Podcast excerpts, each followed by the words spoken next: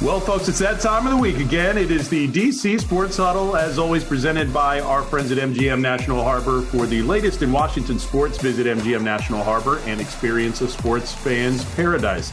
I am Rob Woodfork, moving with the agility of Ron Rivera when ducking questions about the ownership, uh, ownership situation in Washington. George Wallace, who is deceptively fast, he runs a really good 40, and Dave Preston only wears baggy shirts because is hiding a build that is becoming of his. Uh, what what is happening? What is that noise? Do you hear that noise? That's construction in my building. Are you serious? Wow. Yeah. Yeah. Wow. You know how yeah. I lost my balcony? Yeah. That's the balcony. Okay. Right All right. How's anybody supposed to sleep over there? Uh, we're not. We're not supposed to. How are we supposed to huddle? Like I was in the middle of making a bunch of dad jokes related to the NFL Combine, which, uh, of course, is where. Why am I deceptively fast? We, I don't look like I could be fast. Uh, you don't look like you can run a four four forty, but I've seen you do a four eight. Yeah, you, you, yeah, fine. yeah. It's a little deceptive. Um, under five. Uh, this is a great start. Uh, so let's uh, let's talk about some of the things that came out at the uh, NFL Combine. Uh, Ron Rivera spoke to the media, as do most front-facing individuals with NFL teams. And one of the big things that come out of that, I mean, yes, he ducked the question about the ownership, but he did touch on the quarterback subject which has been one that has been a hot button topic in Washington for well, what forty years now. So he's made, he made the admission that basically Sam Howell is not QB one. He's just going to go into the offseason as such, and that they are looking to add a veteran uh, signal caller. So why not have an exercise where we discuss what quarterback that might be? Now, it bears pointing out Washington's had 12 starting quarterbacks just since 2018. That is not. I know who it's not going to be. Who's it not going to be? Your guy. Who's my guy? Cam. it's not going to be Cam. You're right. It's not going to be Cam. I've uh, I've, I've officially given up hope of that. But uh, by far, in the NFL, write, write that down. It doesn't mean I'm not going to bring him up again. Uh, by far, right. the 12 quarterbacks since 2018, Washington has the most uh, starting quarterbacks used in the NFL. Four teams have eight, so it's really uh, uh by a pretty wide margin. That's nuts. So uh, that obviously includes Taylor Heinicke. We're ruling him out of this exercise, one, because it's boring and it's played out, and we've laid out this reason in previous episodes. So, who, guys, do we think would be a home run target for Washington. And even though it doesn't feel like, and I will start with this, it doesn't feel like they're going for a home run. They're probably just going for a double or even an RBI single or something like that. But I think a home run, Lamar Jackson. That's going to cost you probably three first round picks. He's probably going to get the franchise tag in Baltimore and just everything that's going on with that situation. It just feels like that is headed toward divorce. And that's because I think the Ravens are a better organization than, say, one that would franchise him twice and then just let him walk away at the end of that. Nobody's done that. Yeah, who would do that? who would do that? So if I'm Washington, I send three first round picks, probably Daron Payne, because that's the only way that you're going to make the money work right? Because you, that's 18.9 million after they just franchise tagged him, and he gets a fully guaranteed uh, Jackson. That is gets a fully guaranteed four year deal.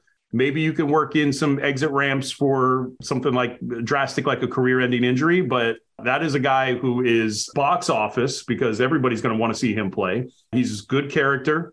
And quite frankly, you're going to have to pay for a quarterback at some point. it's better. I would rather pay 45 million a year for Lamar Jackson then 35 million a year for Derek Carr. And also, and before you get, and I know what George is going to say, you're going to talk about the you're going to talk about the ownership situation, right?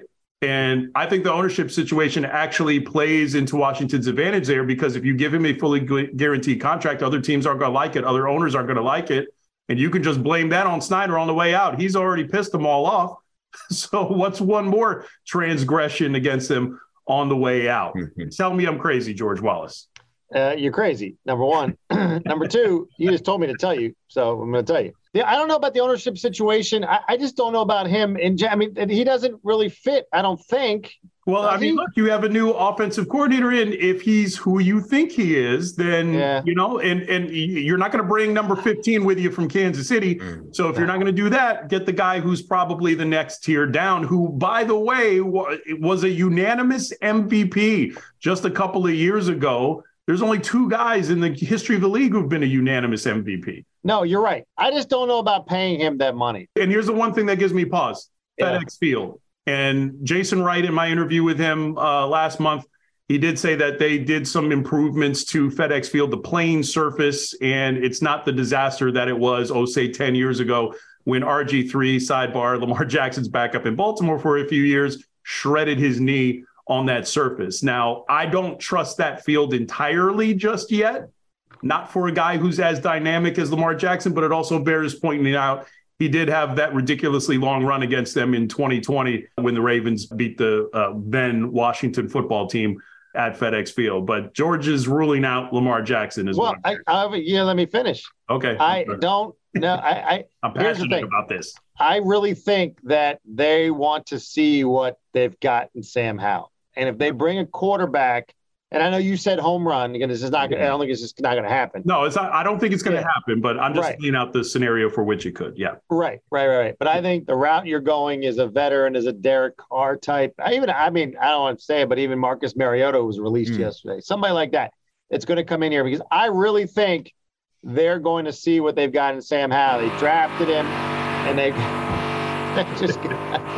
That's great. Time to move. Dude, I'm not um, down. It's out the uh, Dan's not bringing a guy. You know, he tells Ron to go ahead and conduct free agency like normal and do what you want to do. But when it comes down to it, Dan's not going to. Yes, he could sign that deal and then leave it to the next owner to deal with. That's his problem and headache. But even if he, I mean, who knows how long this thing's going to take now with everything going on? I just don't think Dan's bringing in and signing any more anybody and giving anybody any money at this point. I know Ron says it, but I and I don't know how real those conversations have been. I haven't found that out, but I, I and I, I don't even know how active they're going to be. You know, free agency. I have no idea. Yeah, the more likely scenario is going to be a second tier guy. You mentioned Marcus Mariota. That's one of the guys that I would it could because here's the thing: if you're going to go the veteran route and you're yeah. bringing in somebody who's going to compete with and or mentor Sam Howell, then yeah. Marcus Mariota and the guy who I think would be great for that role would be a Jacoby Brissett. A guy, uh, both yeah. of these guys have extensive starting experience in the league. They're good enough to win you games and you feel comfortable with starting them for a spell, even if it ends up being the whole season if uh, Howell implodes.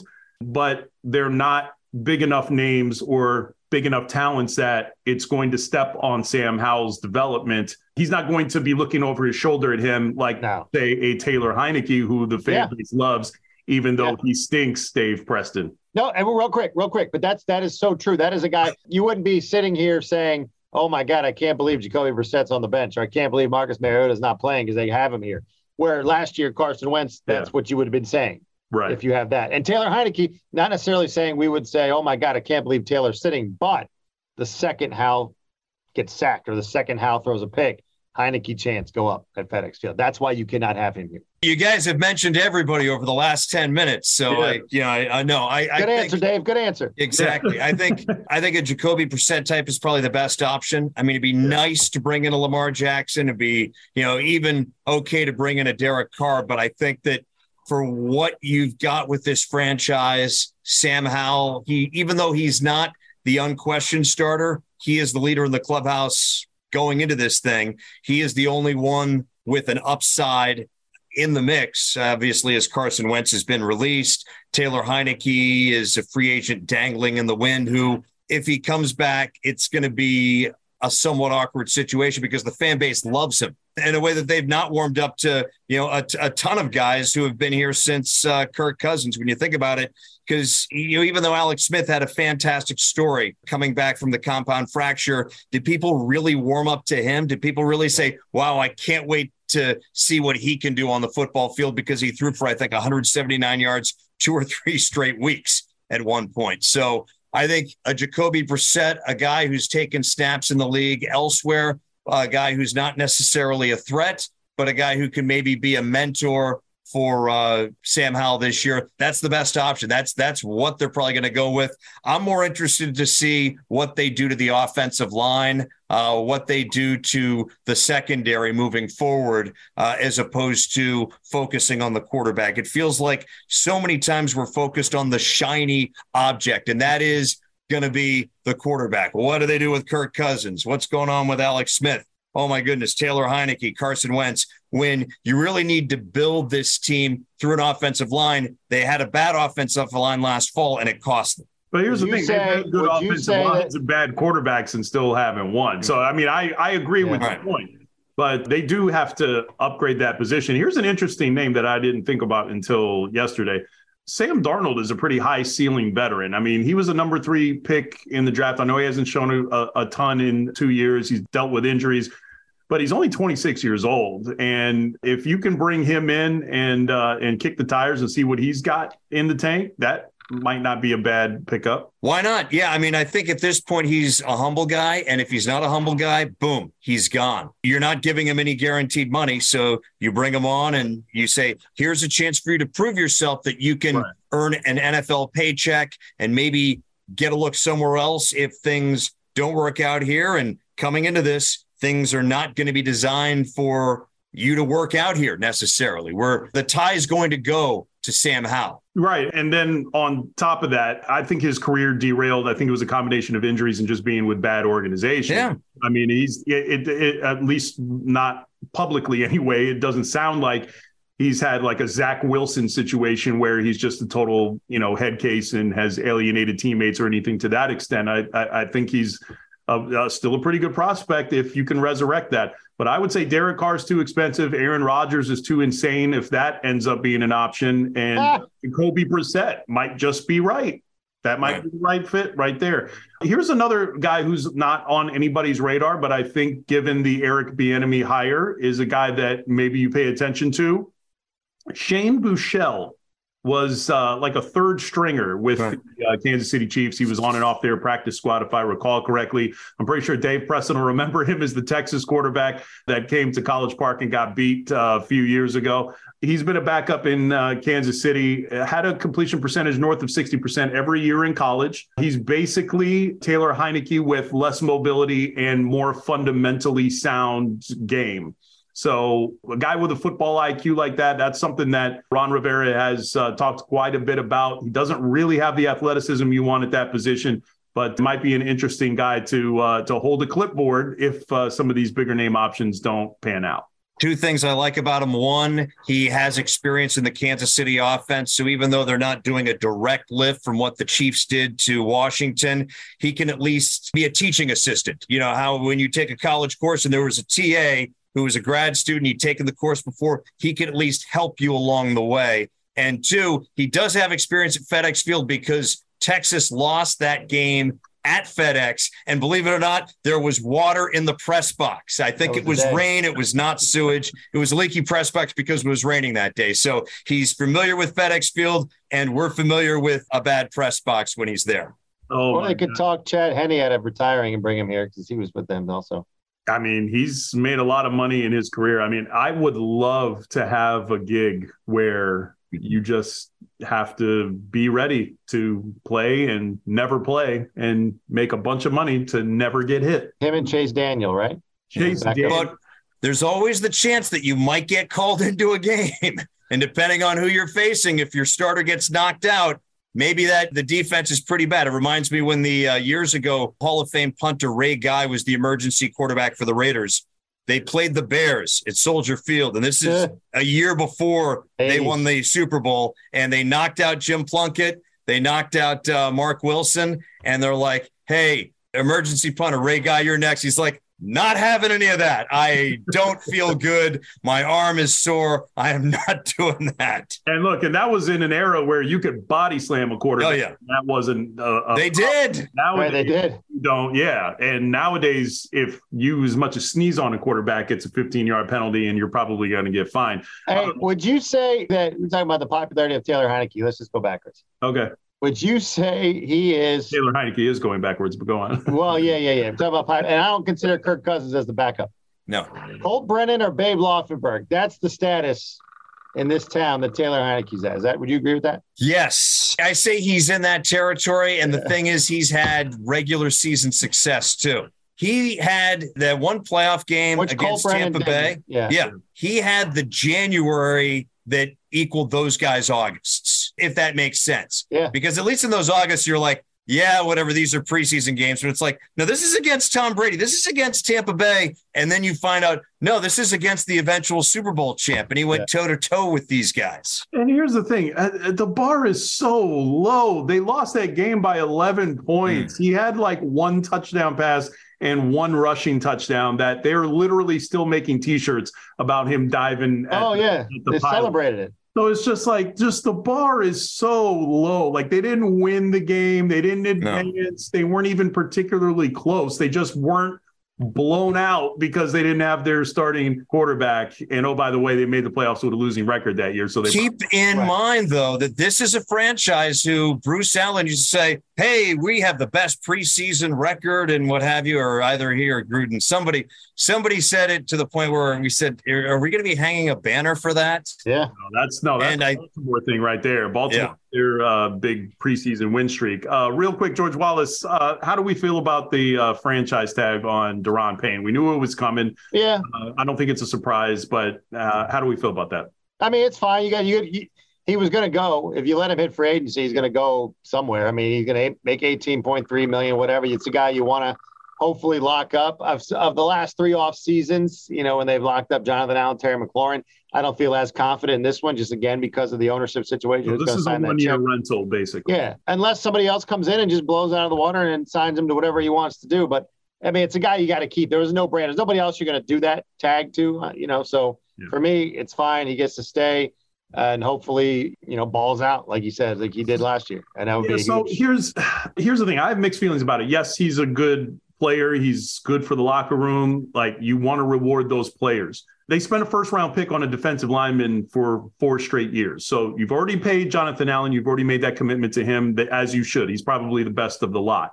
Yeah, Daron Payne is probably the next best player, but you have two edge rushers coming up next. You have Sweat coming up fair uh, point. next. And then you have Chase Young, and you still don't know what you have in Chase Young. I tell you what, that's leaning the other way though. And that's what I'm saying. It's like Yeah. I'm not prepared to call him a bust, but Yeah. he's in a point where 2023 he needs to be lights out good if Yep. he's going to stay here. So if you pay Daron Payne, let's say that you give him the big long-term contract, then that's going to prohibit you presumably from being able to pay at least one of those edge rushers, if not both of them.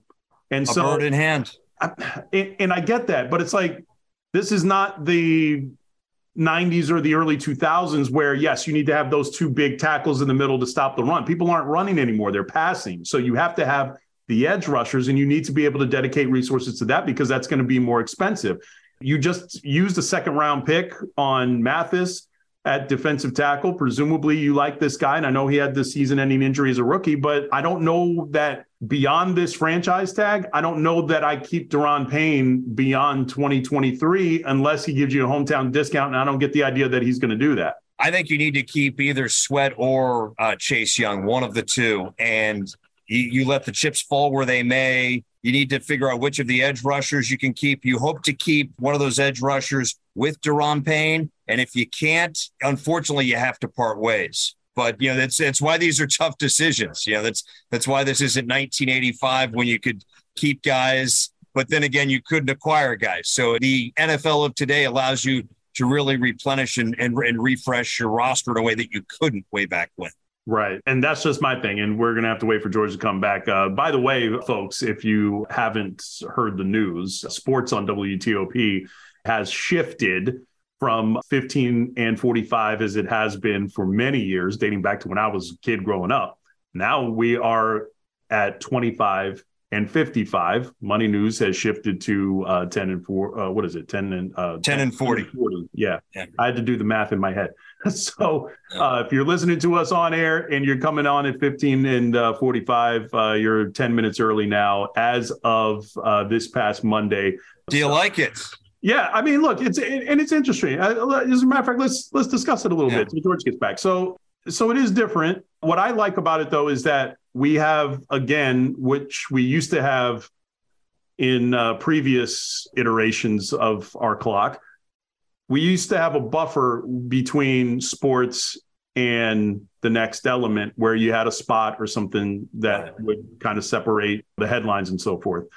And I feel like that's necessary because a lot of times, and especially you, Dave, you know, have a kicker at the end of, of a sports cast. We're yes. yucking it up with the anchors. We're having a good time. And then you don't want to come out of that and then talk about death and destruction in uh, unfortunate locale. So I feel like having the buffer back is incredibly clutch for us, but also, uh, you know, it, it does provide a challenge in that our sportscasts are a little bit shorter. Uh, it changes. I mean, it, yes, during, it does. Yeah, right. Especially during. I'm, I'm speaking for like my show. Like during right. morning drive, like it's. I think you're pinched a little bit more. Right. Uh, at night when I've been doing sports and the sports are happening. Right. Or Sundays where it's very heavy in sports and a little lighter on the news blocks we're afforded a little bit extra time. This kind of, you know, it it'll require some some work in order to uh, to do that under this new format. But yeah, so far so good, right? I think so. I think, and you know, be patient with us because it's going to take a while. Again, as long as you remember, as long as I remember, I've been in the area for 20 plus years. So it's going to take some getting used to, but we hope our listeners are uh, with us. And George, do we have any breaking Capitals news, perhaps? we do, yes. Would you like to hear it? I, uh, yes. We'll save it for next week. Okay. No, they trade Lars Eller gone. we call folks a tease. Yeah, Lars Eller. I mean, look, Lars had the game-winning, uh, clinching Stanley Cup clinching right. goal. Yeah, and he also yeah. had that goal against Columbus during the same uh, playoffs when they were down 2-0.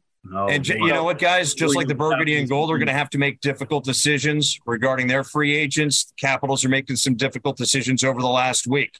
You know, Dmitry Orlov had been with the team for 686 games, 11 seasons. He's gone. Uh, Garnet Hathaway, a guy who's been here for a while, is gone as well. Lars Eller didn't start with the Caps, but he feels like he has been there the entire time. He was on the cup winning team. It's going to be intriguing between now and Friday when the trading deadline does take place. How many more pieces do get moved? This isn't a total rebuild, reboot, but I think you have to view this as the powers that be trying to spruce up the roster, spruce up the talent, refresh it for Alex Ovechkin's final run as a player. Maybe set things up on this roster for him to maybe get one more deep cup run because they haven't gotten past the second round with the exception of the Stanley Cup championship in 2019 and they haven't won a playoff series since 2019. Right. And by the way, they have, now have 25 picks in the next three drafts. That's pretty good. That's good. But I hear Ted's quote about, you know, Ovi and, not a total rebuild because, or I think it was Ted who said it. And look, if you totally tear it down, then Ovi's not going to get the record. So you got to stay somewhat competitive. But here's my thing: you can't you can't build a team around the wishes of one player, though. And I think I've said on here, Jay Brooks and I always go back and forth about this because he thinks the relentless pursuit of the record is coming at the expense of the team. On a on a game to game basis, I disagree with that because you're talking about scoring goals and you need to outscore the opponent in order to win. You know, it's not like Bruce Smith. But don't you think that's what they want? Record in Washington, you know, right. but ah. you know that's do you, have, do you have that coin? Something. Do you have a coin? I I thought I had the yeah. Is this the Bruce Smith sack coin? No, it's not. It's oh my something, some other piece of but, junk that I've got in my apartment. But no, but I think that it does kind of hold back their need to rebuild because they are older. I mean, what's their record? In second game of back to backs. I think they're one six and one at last. Uh, it's not good. It's not, and so, it's I mean, and, it's not just the losses, but they look bad in those losses yes, too. Yes, and that's what I'm saying. They look like a team that's old right. and that's done, and that's not going to have enough gas to get. I mean, they don't look like they're going to make the playoffs, let alone do anything in them. So my thing is, at what point do you say, Ovi, it's been great, the vast majority of your goals, and I'm sure you'll set a record somewhere or whatever. But if he doesn't want to stick around for a rebuild, I mean, they're probably about two, three years late on the rebuild. Yeah, there is no way he's going anywhere else to break this record. I'm not wishing that, but I'm just from an organizational standpoint, at some point, you have to, and we got to get Ben Raby on here and have yeah. this discussion in full. But I mean, like at some point, you're going to have to hit Control Alt Delete on this thing. It's not going to happen. This is their focus right now. I'm telling you. And when he, when he breaks the record, that's when you're going to see Ted sell this team. I think. Oh wow, okay. I think it's akin to you know. I I don't think they move off from Alex Ovechkin. It, it, right now, it, it's akin to punting at the 40 yard line. If you're at the 50, you punt, but if you're at the 40, you don't. And I think they're already in the middle of a rebuild, so to speak, and they're trying to rebuild on the fly. And moving on from Alex Ovechkin at this time, it's going to bring you some players back, you know, this, that, and the other thing, but you're going to lose a cradle to grave player. Everything that we say that the Nationals have done wrong in getting out of the Trea Turner and Juan Soto business, it's a similar thing from moving on from Alex Ovechkin because I think I want to say he has more than twice as many goals as anybody else on this team, unless TJ Oshie has climbed up with his 15th or 16th or, you know, along those lines. So it's not as though he's the Bruce Smith who's hanging on with five sacks a year on an average team. Alex Ovechkin is one of easily the two or three reasons why this team is not at the very bottom of the Metropolitan Division. I mean, but don't you think there's only two teams as a buffer right now? right. Third worst. But don't you don't you think their focus right now is Ovi? It's not winning. I do. I think. That's, yeah, that's what I'm saying. Is, I think yeah. it's a combination of the two. I think. I, I think it's a combination of. That's a problem. I, I get it, but how many times are you gonna have a player that's gonna break the all-time? I, I don't know. No, I, I hear you, but at the same time, he's been here since day one. He's done all of this for the city and the team. If he has a chance to break the all-time scoring record in a Capitals uniform, you bet your ass they're going to focus on that. I mean, They've revamped before. They revamped eight years ago when they uh, blew out George McPhee. They were able That's to revamp yeah, thought, on the fly under Barry Trotz, and and yeah. and all of a sudden, you know, you they gave us you know some great hockey then. So you can rebuild in hockey because it takes four line combinations, three defensive pairs to put together a winner. And just as difficult it is to put together a champion, it's difficult to be absolutely awful. So they can rebuild. They do have some pieces. Are things going to get rough? Yes. Are, are things going to be less than ideal? Of course. But they can continue on this path to where they are a faint contender with Alex Ovechkin being a fantastic ticket and putting butts in those seats. All right. So speaking of putting butts in seats, they've been doing that at Xfinity Center all year long, both men's and women's basketball. The men's team, there was a Very interesting quote from Jahmir Young after the Terps improved to 10 and 0 on their home court in conference games. The first time they've done that since their first season in the Big Ten. Uh, I feel like we have the potential to be in the Sweet 16, uh, in my opinion, uh, and even further than that. Do we agree with his assertion, Dave Preston, who is an AP top 25 voter? I think that they're a team, yes. And you know what? I got a lot of grief from IU fans. Indiana University, I had them ranked 21st instead of 15th as the consensus did. And IU lost uh, earlier this week to Iowa. So you sometimes you're lucky, sometimes you're not so good. Not a, uh, I, I, think if you have a system. Yes, I could easily see Maryland losing in the first round. At best, they'll be a six. More likely, they're going to be a seven seed. And when you get seven to 10, those are teams that are probably in between 25th and 40th on the grid, so to speak. And there's in men's college basketball, unlike the women's game, where there's such a gap between the top three and the next 10, and then the next 10, the 50th team can easily beat the number five team in the nation in men's college basketball. It's that flat line, depending on circumstances and who gets hot and, uh, you know, referees and 18 to 20 two 23 year olds making decisions, you know, in high pressure uh, situations. I think Maryland could easily lose in the first round. I think they could easily get to the Sweet 16. A lot of it's going to be based on how they're playing and depends on the draw and uh, depends on the mindset how they carry through. I think that Kevin Willard has done a fantastic job this season. I think he should be under heavy consideration for Big Ten Coach of the Year because heading into the season, I think we thought seven, eight wins might be the ceiling for this team in Big Ten play. And yeah, exactly. And I think uh, they have a chance if they win at Ohio State or win at uh, Penn State to secure a double bye. And not only do they have a chance to get to the Sweet 16, they have a chance to get to Saturday. In the Big Ten tournament, which I don't think they've done since 2015 or 2016. 16, I think. Yeah. Yeah. I don't think they're going to go one and done. I think that they can win a game, maybe two. So I, I don't know that they're a Sweet 16 team, but I don't think that they're going to go one and done. Uh, it's it's not like the women's uh, tournament where you can get some home games right. in there, especially in tournament. They can't play away from home. So I think that's going to hurt them in the tournament. George Wallace, is this a Sweet 16 team? I don't think they're one and done either. I don't know if it's a Sweet 16 team. I think, uh, look, it just like the, the whole tournament depends on the draw. It really does. It is away from home. Yes, it is neutral. I mean, they played well at Barclays this year. Where else they play neutral? They went to the Bahamas, right? Yeah. I think where's the term? Bahamas. So it, it does depend on the draw. Uh-huh. I really do believe that. If they get shipped out west to Sacramento, maybe a different story. But if you're closer to home, Albany, Greensboro, you will get people to travel. These fans are waiting for this for a long time. So that could help as well. There's no mental issues with this team. Go like depending on when they go and play. Yeah, okay, playing on the road in the Big Ten is totally different. It's a different animal. Playing on the road in conference is a different animal for anything. That's fine. But he has them believing they can go and play with anybody, beat anybody, anywhere. And I think that is a huge deal. Whereas before, maybe this the, Mark Turgeon's teams took the court with a lot of stuff in the back of their mind, like, you know, maybe we shouldn't be here. We can't win in this spot. We can't beat this team. So much doubt creeps in. But I think this team is playing with a ton of confidence. Now, there's still ways to go. You got two road games this week and then then a Big Ten tournament. You could lose three straight too heading into the into next weekend. So, but I do think that they do have the um, ability to play and get out of the first weekend depending on the draw.